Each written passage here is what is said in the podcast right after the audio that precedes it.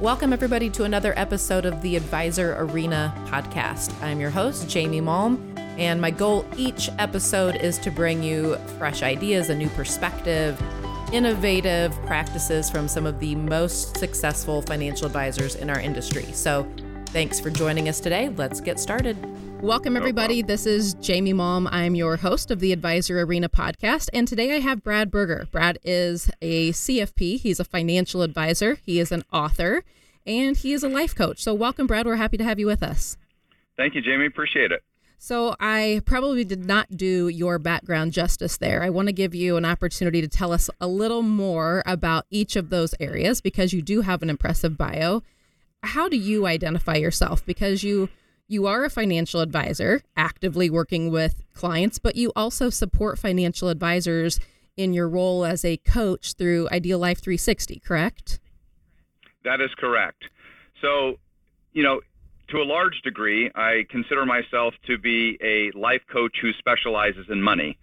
Of course, I'm a speaker, I'm an author, I'm a coach, and, uh, you know, now almost 30 years as a financial planning practitioner, uh, my journey to coach, uh, uh, which I'm sure that we'll talk a little bit about, was really born uh, from the demands that I was receiving not only from my clients, uh, but gifts that I felt that I had to offer uh, the financial advising community based upon my background and my experience.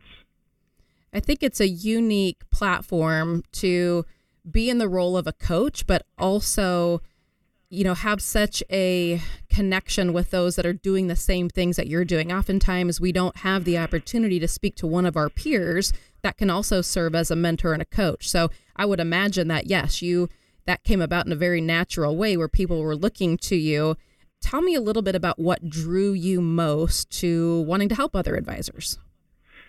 Sure. Well I think it really began in the early days of my career. So, uh, as I had mentioned, I've been in the business almost 30 years.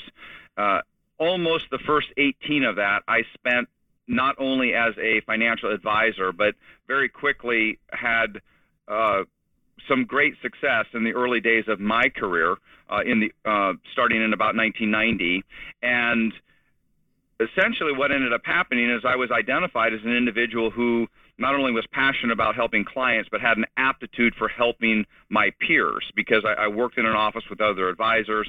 And as a result of that, that began me on essentially a management track. So I was asked uh, in, in, with the organization that I began with, and again, that I spent the first 18 years of my career with, uh, was asked to move into management. And from there, of course, um, I became uh, a trainer, a recruiter, a mentor, uh, and went through various levels of leadership to the point where I was a, a division director uh, for a international financial planning firm, and so that's where my passion uh, grew from that, and my expertise and my ability to uh, to do that. I think we have a lot of coaches out there, especially in our industry, people that promote that they're able to help and really zero in specifically with what a financial advisor is going through, but very few who have decades of experience actually living that.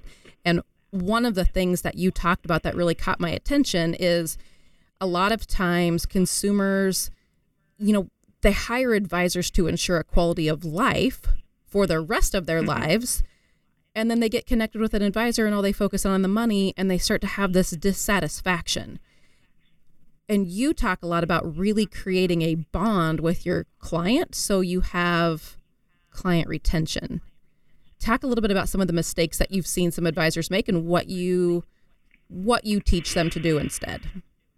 Sure. Well i think that this is a perfect segue for me to talk about why the first 18 year relationship that I had in my career ended, uh, and what path and journey I've been on, say, over the last you know 10 to 11 years, and, and that was the following: I have always been a student of our industry. I think it's really, really important to understand what it is that we do and the impact that we make.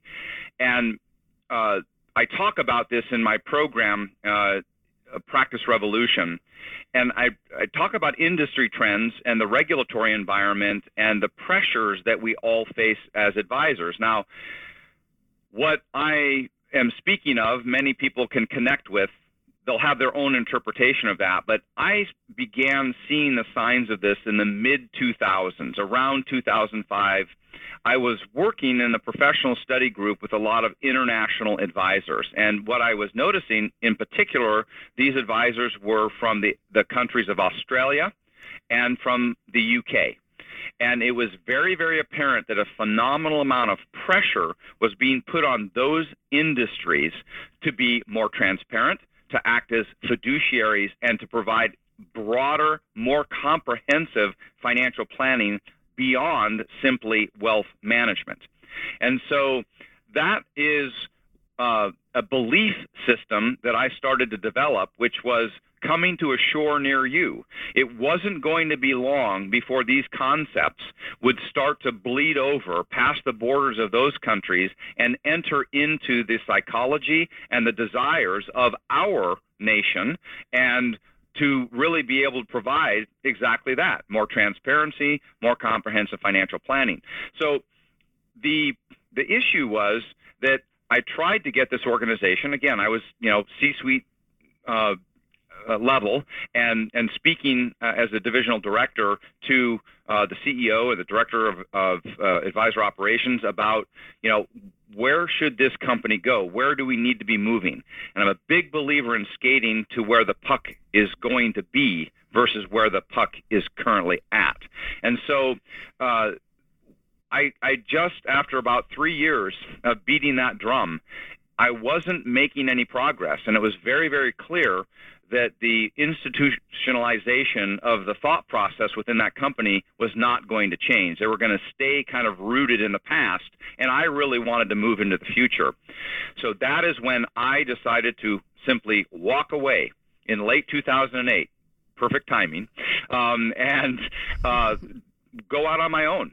And I really felt very strongly in my capabilities and, and my uh, resources that I had available to me to say, I am going to build a practice the right way. So you're talking my language here, and I want to be clear when we say skate to where the puck is going.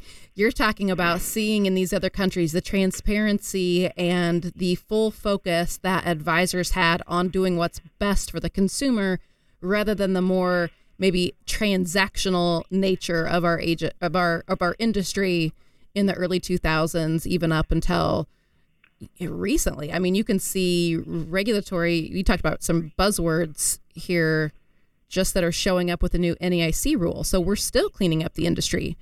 But that's what yes. we're talking about right? Just doing what's right yes. doing what's in the client's best interest and not focusing on just selling a product Yes, as well as I think that there tends to be an overemphasis in the financial services industry as a whole, which is the premise of the book that I wrote, uh, Stop Trying to Keep Up with the Joneses, They're Broke Anyway, is this concept that that wealth management equals financial planning. And um, you can fill in the blank. It, you can replace wealth management with a product transaction uh, for, for you know the sake of argument here, but it's basically that that comprehensive financial planning, uh, which is what I believe that most people really are after, but they don't realize that it necessarily exists, if that makes sense, because they've been inundated with uh, 24-hour news flow. I mean, let's talk about the you know three major you know cable news channels that report uh, information about the markets. It's all transactionally based. It's all about wealth management. There's very little about how to live one's life. You know, once you achieve all the success that you know financial freedom brings you, the question naturally becomes, and now what? Um, n- now what do I do? Uh, and that really so there's two parts to this question uh, that I'd like to answer, and that was when I started the financial practice that I am the head coach of the ensemble that we we have here. Um, we made a very bold decision, and that very bold decision was that there were we were no longer going to accept any clients except for them engaging the team for a one year engagement, write a fee for that work, and then and only then would we take them on as a client um, to determine exactly what it was that, that we would do for them whether it was managing their money, helping them with their risk management, uh, shoring up their estate plan, doing efficient tax planning, whatever it was. We do have a very robust uh, process that we follow. Again, something that I talk about both in my book uh, of, on the anatomy of a financial plan, but also that I go into great detail from the advisor perspective on the uh, Practice Revolution program. And that is what ultimately led me uh, about five years ago to become a life coach because through this very robust process, uh, and I talk about the importance of an advisor having an ideal client profile as well as a, ve- a very well stated value proposition and making sure that all of these things are uh, in sync with one, with one another.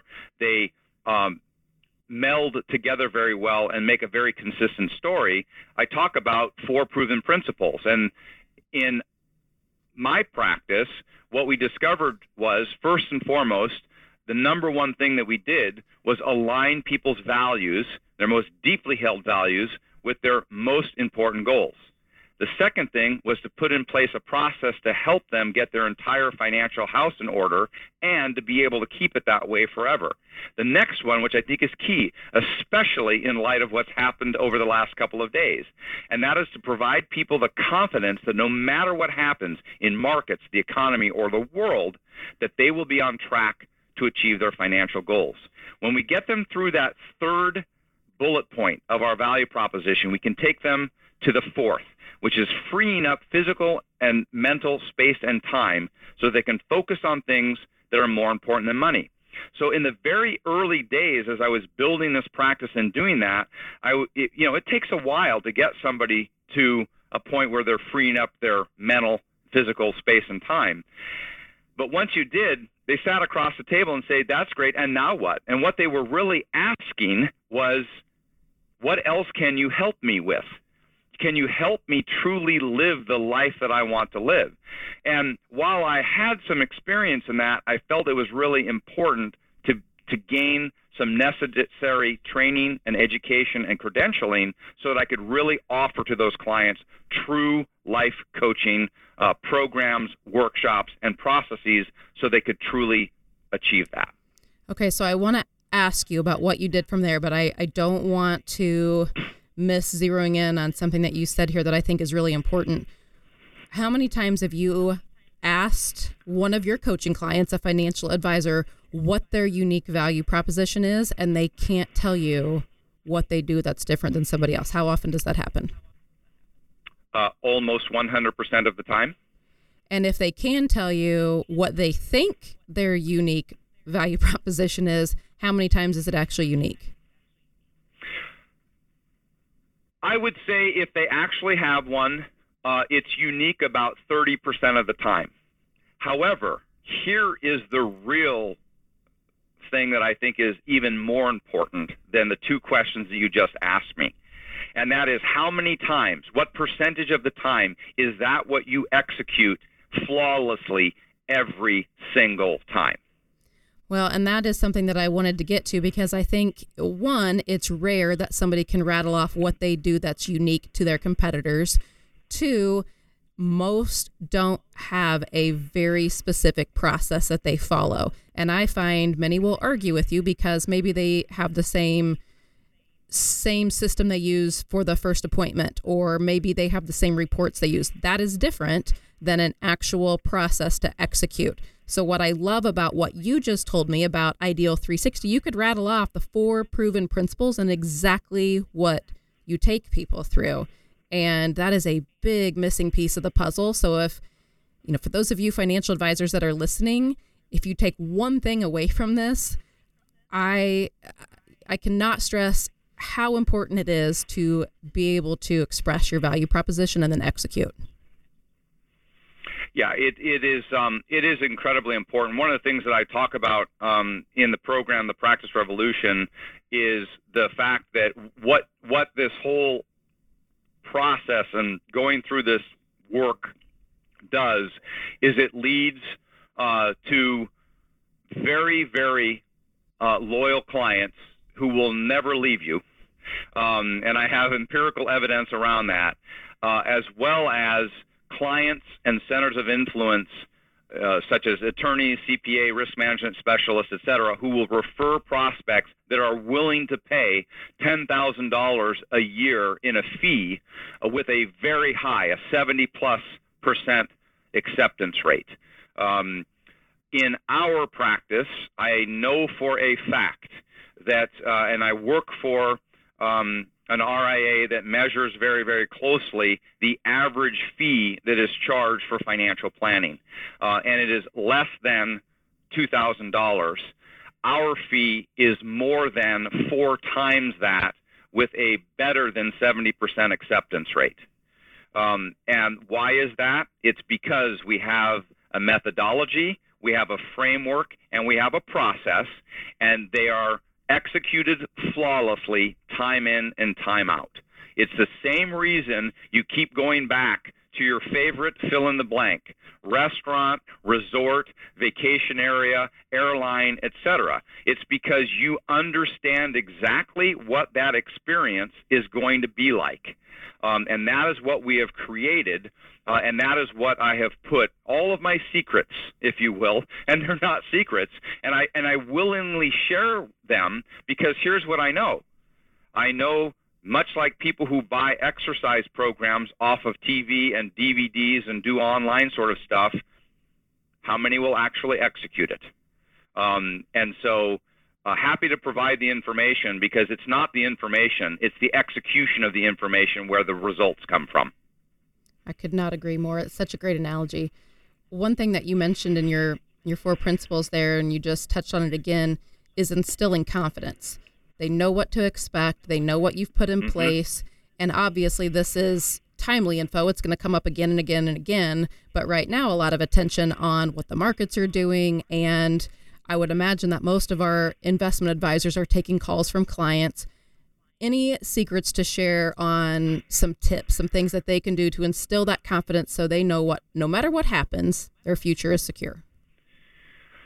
Well, I think it really, yes, because interestingly enough, I am talking to you today uh, from my financial planning practice office. Uh, I'm happy to report that the uh, telephone volume has been practically zero. Uh, today, uh, or over the last couple days, despite the fact that we've had some pretty interesting market activity. Um, and, and, this is that the fact that uh, the financial plan is clearly articulated and understood by the client. Um, when we create a financial plan that is completely aligned with what they value and what is most important to them, and they understand that there are going to be these bumps in the road. Um, we've demonstrated to them in advance of how and why their plan will continue to work. And I, again, this is the benefit, I think, of having a robust, comprehensive financial plan. The other part of this, which I think um, I don't want to uh, overlook, is that in our framework, which uh, really consists of four primary elements. There's, of course, the discovery phase of your relationship with the client. There's the planning phase uh, with the client. There's the solutions phase. And then the phase that we spend the most amount of time on is the monitoring phase. And what does that mean? Well, we have something that we created called the recurring review cycle. And it is the uh, sequence as well as the thematic nature of the three meetings that we have with the client throughout the year. And it's an opportunity, these appointments are 90 to 120 minutes long. Again, remember, this is not wealth management. This is not making a quarterly call to somebody who has a portfolio. This is sitting down with them and reviewing very, very specific elements of their overall financial plan and making sure that they understand what risks there are uh, to the plan, how we are uh, getting ahead and staying ahead of those potential risks, and what the impact could have being preemptive and proactive in having these sorts of conversations with the client is key. We know that these things are going to happen. And maybe you said it and I missed it. If so, I apologize. But how frequently do you recommend advisors sit down and have those conversations with their clients? So, of course, we know that any of us who are involved in the RIA world, if uh, if if we're managing individuals' money on a discretionary basis, there's a requirement that most people have that they have to have at least some sort of touch point with them quarterly. Uh, but be, because we are a comprehensive financial planning firm, we've got many touch points that qualify uh, for that. But what we do is we sit down with our clients once a trimester. That's what we say, uh, three times a year. Those meetings are 90 to 120 minutes long. They're thematic in nature. They all have an agenda right? And a specific set of checkpoints that we're going to make sure that we cover. What about ongoing communication outside of those meetings? Do you send weekly communication, monthly communication? Are you proactive with staying in touch with them on, hey, you might have seen this in the media, or I saw this article, thought you'd be interested? Do you do any kind of ongoing marketing to your clients like that? So here, here's the beauty of this. Um, no, um, we are a lifestyle practice. And so we're very, very cognizant of making sure that any communication that we have around the client tends to be about living one's life, making an impact, um, and doing the sorts of things that they want to do. That's the part that having that confidence that leads to the fourth bullet of our value proposition, freeing up physical and mental space and time so they can focus on things that are more important than money. That's the power of that. Now, with that being said, we have a very, very successful program that we have been running for over 11 years, and that is something we call our quarterly economic forum. So, this is when in the practice revolution, I talk about value adds, and this is one of our value adds. Um, it is an opportunity for our clients to come together by the way, it's a wonderful opportunity for centers of influence as well as clients to bring individuals that they would like to introduce to the team. We there is no PowerPoint, there is no prepared remarks. We've been doing this again for 11 years. Uh, every single quarter since 2008. So actually, I think we're in 12 years now, uh, since 2008. And that is we bring our folks together, light hors d'oeuvres, and we weave together a conversation based upon what's on their economic mind. And we basically say that. We start the the uh, evening by saying, "What's on your economic mind?" We've got a whiteboard uh, in front of the room. We take 10 to 12 questions that are on the top of mind of individuals, and we weave together a conversation over the next 60 minutes to address those particular areas. I will share with you that number one, you're giving them the information that they want right? Versus me dr- driving out something that I think is interesting but is not germane to them. I've got a I've got a phrase that I need to come back to. Remind me about my watch analogy in a moment. Um, but they're asking questions that are important to them. Number one. Number two, we're demonstrating to them that our ensemble practice has the depth of expertise on the team to make sure that we are very well aware of what is going on, and that is another item that provides confidence uh, to them. Um, that has been a very successful program, and uh, it's incredibly well attended uh, on a quarterly basis. So I want to get to the, um, the my watch analogy because I think it's really important for advisors to understand.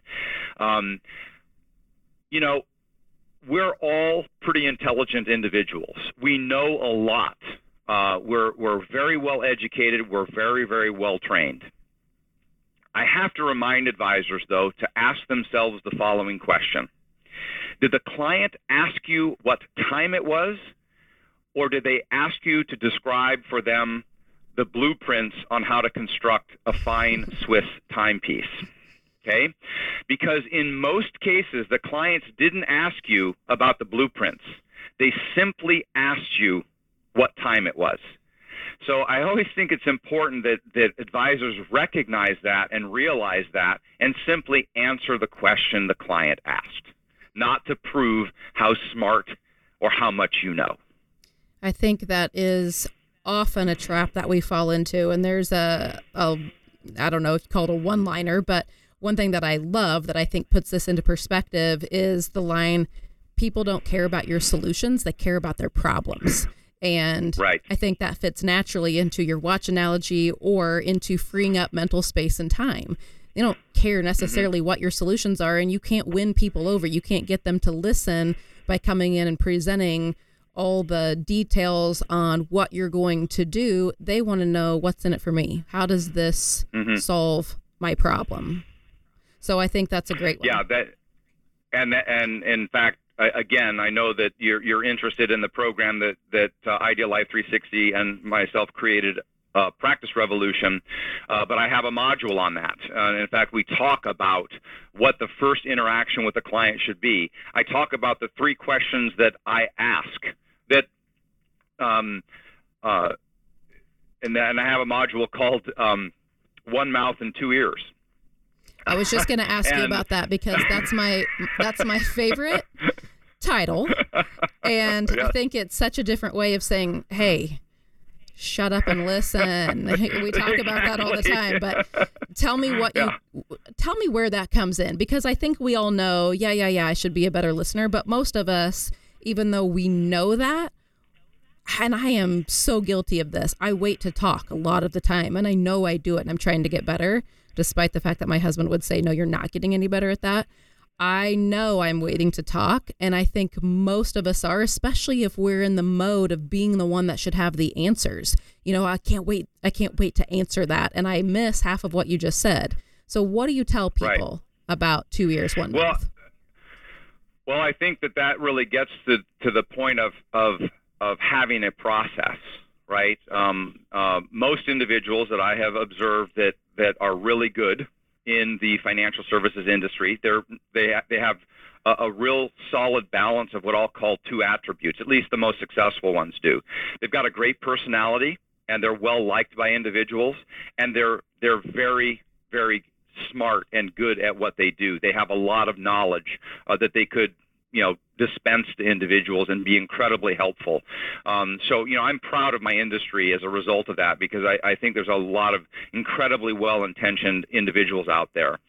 But one of the, we're all potentially guilty of giving too much information or kind of jumping the horse, you know, jumping, you know, uh, uh, to the cart over the horse uh, and getting in there too early without ferreting out. And that's why among the things that I highly recommend is that not only do you have a process, right, but that you have an agenda for every meeting and every meeting type. Uh, that you have, and that your script is on your version of the agenda. Um, one of the things that I find is if I know that my part's coming, right, um, then I'm okay with that. I can let that go right? Because now the the first three questions that I answer ask the client, I can ask, right? We've got plenty of time. I know what they are. They know what they are. It's on their agenda. Um, those these are the first three things that I'm going to ask, and and we can spend the time. If you are not organized, right? Um, you and you don't have a process and you don't have, uh, if you will, an, a, bulleted agenda for each of the uh, appointment types that you have, I think it's very, very easy to go down a whole lot of rabbit trails, right? Or to try to address each item as it comes up. And if you do that, the primary mistake is uh, you will not get everything that's on the client's mind. So, uh, one of my mentors, and actually was the um, uh, founder of uh, my financial planning practice uh, before I came here in 2000, late 2008, um, had a fantastic phrase, and that is, "You cannot pour tea into a full cup," um, and and that's the problem. You've got to give the client space to empty their cup before you can start to pour any more information into it. Otherwise, uh, everybody is going to, you know, overflow the cup. Um, and, and that is part of what I teach in that module. That's a great one. I think that gives a very good visual. I heard uh, at some point in my career, the person that's asking the questions is the one that's controlling the call and or the conversation. And if you are in a conversation with a with a client and you find that you're the one that's doing the majority of the talking, would you agree that that is not how you want that to go? I would agree. Uh, and, and again, I think that if you just look at human nature, individual, you know, we believe that we are, you know, uh, thinking beings who feel, and the opposite is true. We are feeling beings that think, and we as we want to make a connection with individuals. Uh, we want to feel as though that connection exists and that that other individual truly cares and that they are listening uh, to what they have to say. Um, you know, let's face it, part of being a financial planner, which is largely what led me into coaching as well, is, you know, we're not psychologists, but or, or psychiatrists, but we're doggone close on certain subjects. I mean, the, the, the stories that we hear, the souls that are bared, right, um, uh, of individuals who come in and, and, chat with you. I mean, when you're doing this type of work for individuals, it's a very intimate um, relationship. It needs to be honored and treated that way, but you also have to recognize that that's your role uh, in this client's life. Yeah, that's such a powerful way to think of it. And I think that leads us to thinking about who our ideal clients are because it should be on that mm-hmm. kind of level where it's a very intimate relationship. You talk a lot about how to develop an ideal client profile and having that based on behaviors and not necessarily money. Tell me what Correct. you mean by that. Well, what I mean by that is, you know, we oftentimes get the question, which is, do you have a minimum? That's where it often com- comes up. Do you have a minimum for for uh, me to be able to work with you? And the the answer to that is no. It's not because if you look at the uh, ideal client profile that we use in our firm, and part of what I teach in this process, the the the way to develop that over time, there is no conversation whatsoever uh, about money. Now, with that being said, you can imagine that if we charge the level of fees that I've described that, that we charge, and I demonstrate to people how they can get to that particular level, um, there's going to be a natural uh, market that presents itself for that. Now, I share with people there are many, many people walking the face of the earth that I believe would benefit from engaging our team in a comprehensive financial planning engagement. But that doesn't mean that it's right for everyone because at the same time, I have to be a fiduciary right? Somebody who, has $200,000 to their name, that's all they have. Would they benefit from going through a one year engagement with our team? No doubt. Would that be responsible for me as a fiduciary to charge them five, eight, or ten thousand dollars to take them through that process? Probably not, right? Um, so what you'll find is you get a natural market that will start to present itself to you because there'll be a natural threshold that appears that says, you know what, if I'm charging X amount of money, I'm getting people that generally have Y of net worth and or investable assets. Um, so I talk a little a lot about, you know, what are some of the things that are part of our ideal client profile? Well, first, I want people who are passionate about their goals. Uh, because it, you're going to have to do the work the goals require, right? They need to be ready to hear the truth. I'm not going to sell them something. that the financial plan drives um, the solution set, not the other way around, right? And and we need to be able to face our own um, reality right? Uh, they need to be willing to accept advice. We find that there are three general types of individuals. Uh, there are do-it-yourselfers, there are collaborators and there are delegators. Well, I can tell you, I cannot work with do-it-yourselfers uh, because that would be in violation, right, of our fourth value proposition point, which is freeing up physical and mental space and time. If if if you're not able to do that, and I can't take you from a minimum of a recovering collaborator to become a delegator, we're probably not going to have a really long, productive relationship, right?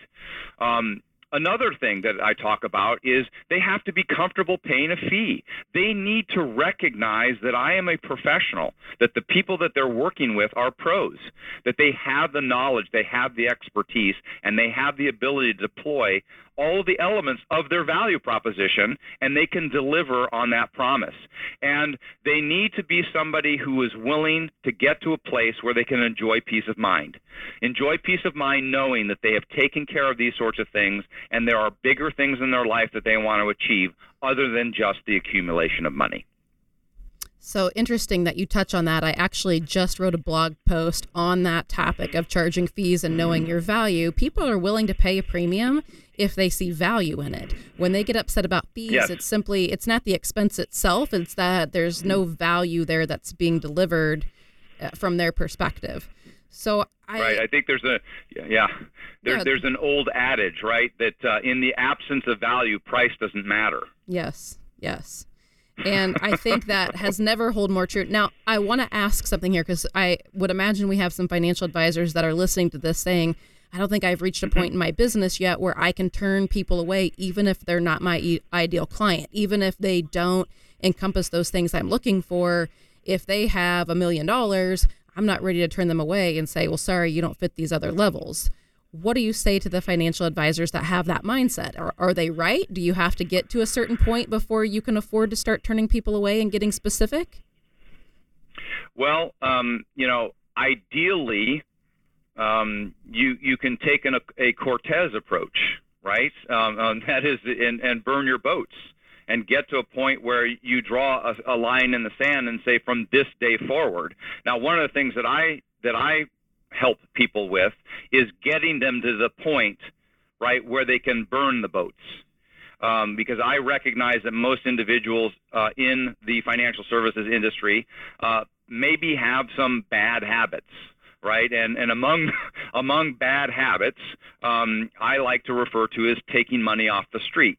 And now that's because I have a philosophy, and that philosophy is that everybody deserves a comprehensive financial plan, and anybody delivering comprehensive financial planning deserves to be paid a fee to do so.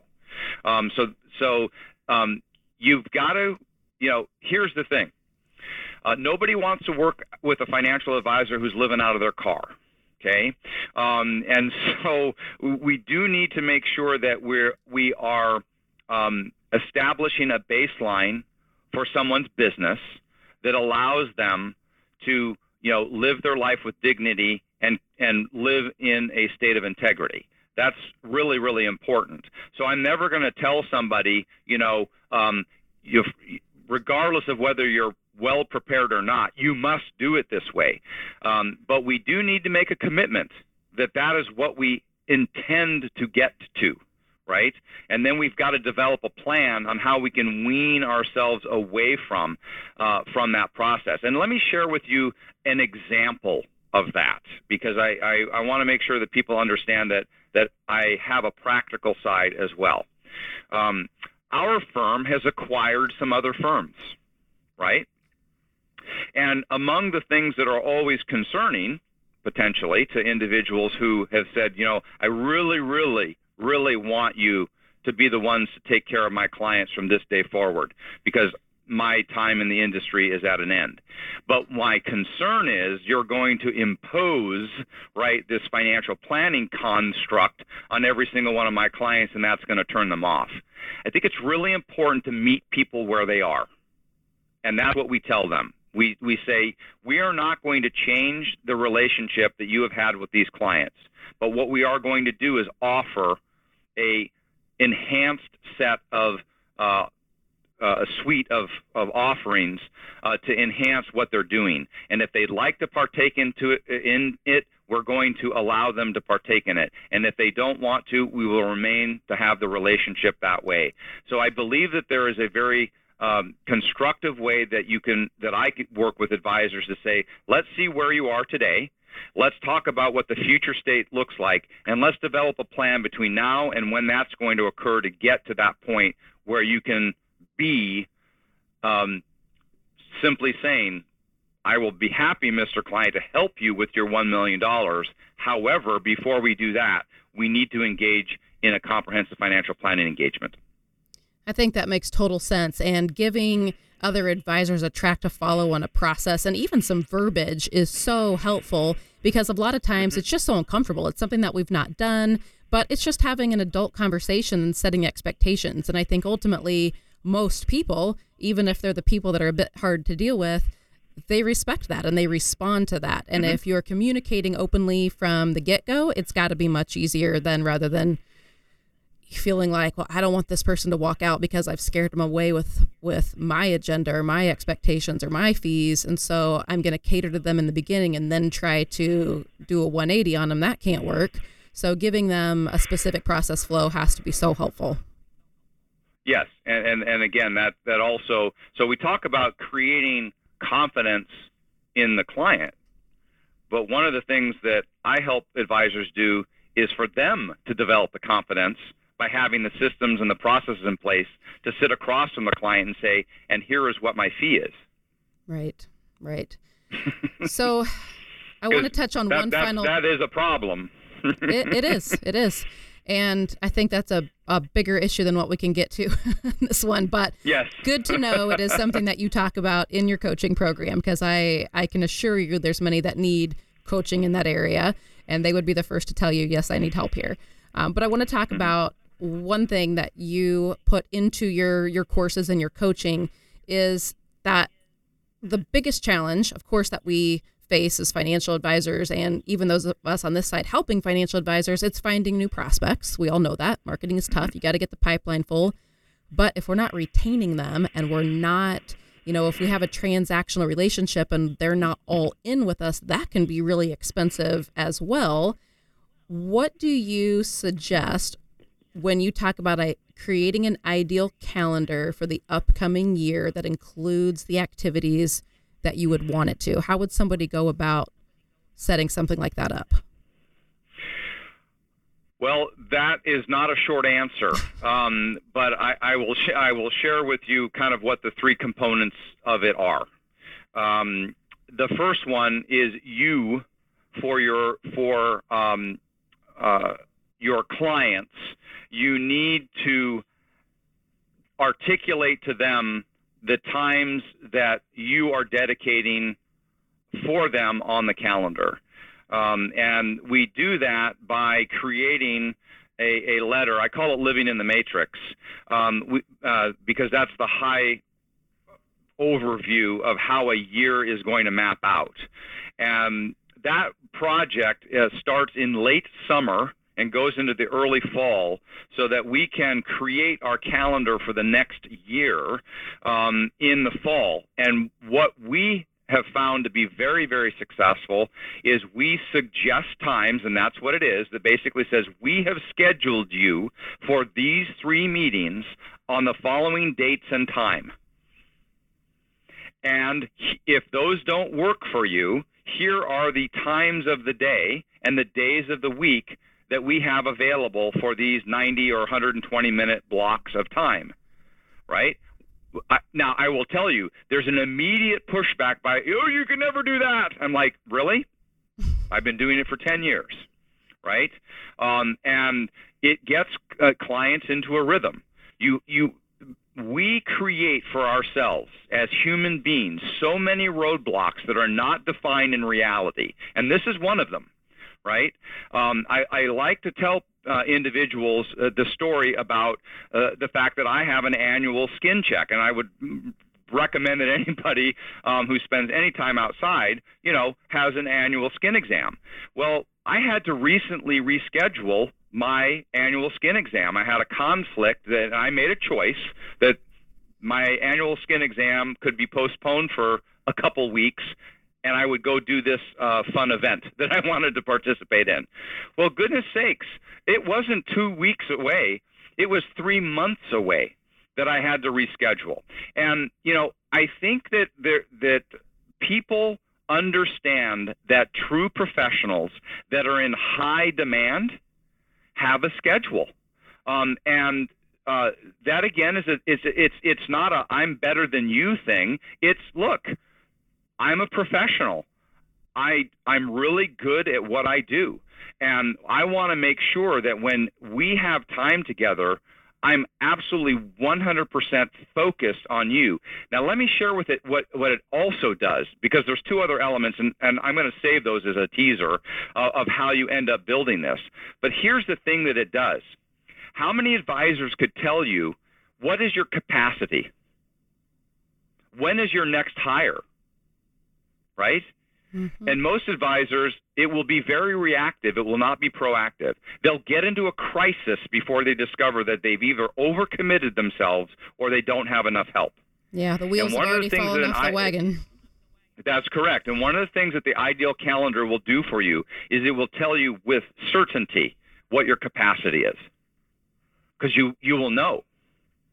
Another thing I have to you will know what does, available time you have.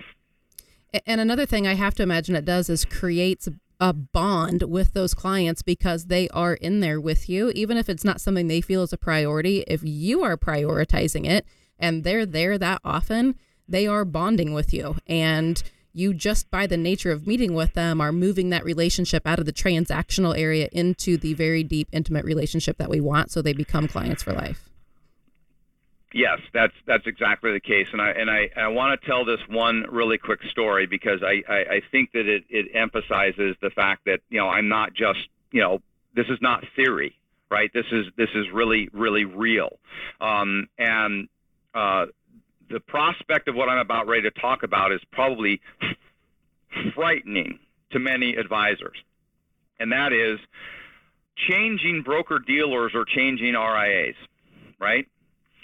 Um, there is a, a, a, you know, profound fear, right, in the, in the case of a lot of advisors that say, I could never do that.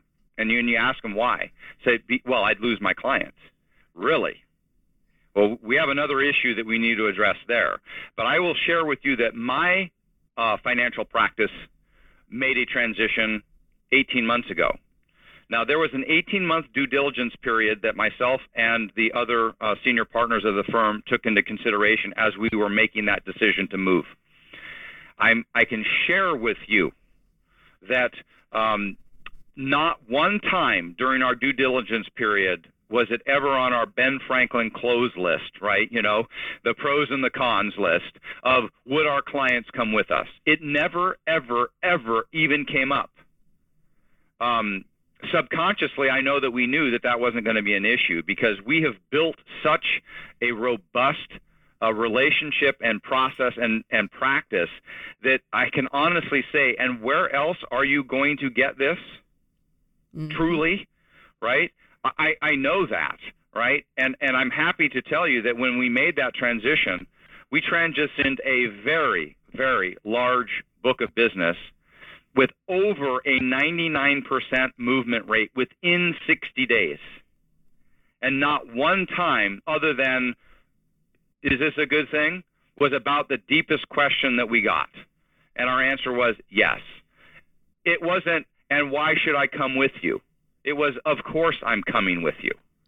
Uh, because they know right? They know that all of, and that's one of those modules that I talked about. The Econ Forum, for example, is only one of the value adds that we provide because life coaching is the other uh, deep value add that we provide to individuals. It's they know there's nowhere else that they're going to get that um, because most people are just providing wealth management and nothing more. Yeah, I think that's so important. And I've got to think we've got some people listening that want to hear more, they want to know more about how they can get uh, coaching from you or can learn a little mm-hmm. bit more about what you offer. So, for everybody that's listening, if you would like uh, Brad's book, he mentioned it earlier. It's Stop Trying to Keep Up with the Joneses. They're broke anyway. go to theadvisorarena.com. If you scroll down to the bottom of the page, you can enter your information there.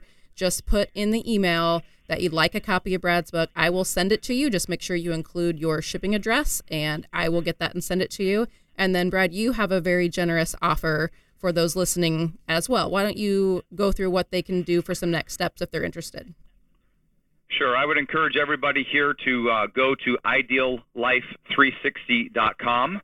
Uh, you can peruse the life coaching element of, of what I do. In the shop, uh, there are two things that I'm providing a coupon code uh, for those that are listening to the podcast. One is the online course. It's a self-guided course with uh, audio tracks as well as worksheets um, for each of the, the various lessons uh, called the Practice Revolution. It's the self-guided program, as well as I offer an eight-week live group coaching session. The next session is going to begin in April, uh, April 21st. We do these on Tuesdays. If you can't make the live coaching, uh, you're always eligible to get the replay. And then obviously once you join that, uh, that information for either of these courses is yours forever, uh, access to that information. And for either of those programs, uh, all lowercase gradient and then 30 uh, there's, there's a 30% discount through the end of march on those two programs for anybody who's joining us today or listening to the podcast that is fantastic. So generous, Brad. I can't thank you enough for joining us. I appreciate you taking some time, and thank you, everybody, for joining in and eavesdropping here a bit on our conversation. Thanks, Brad.